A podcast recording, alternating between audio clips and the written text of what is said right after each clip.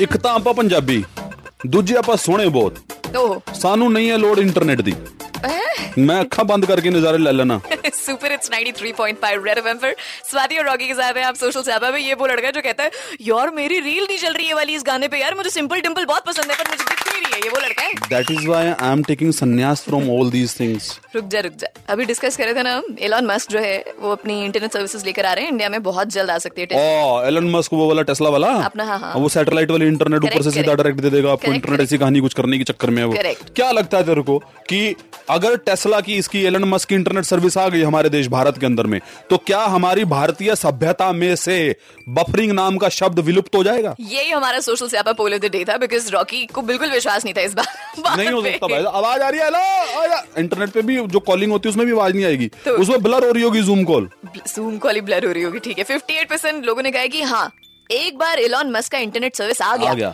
तो बफरिंग तो क्या होता है? हिंदुस्तान भूल ही जाएगा। ये प्रॉब्लम ये है ना कि हमें विदेशी कंपनियों पे ज़्यादा भरोसा है। चाहे इंटरनेट हो चाहे वहाँ के पकौड़े हो चाहे उनकी वहाँ की जाना हाँ। हो।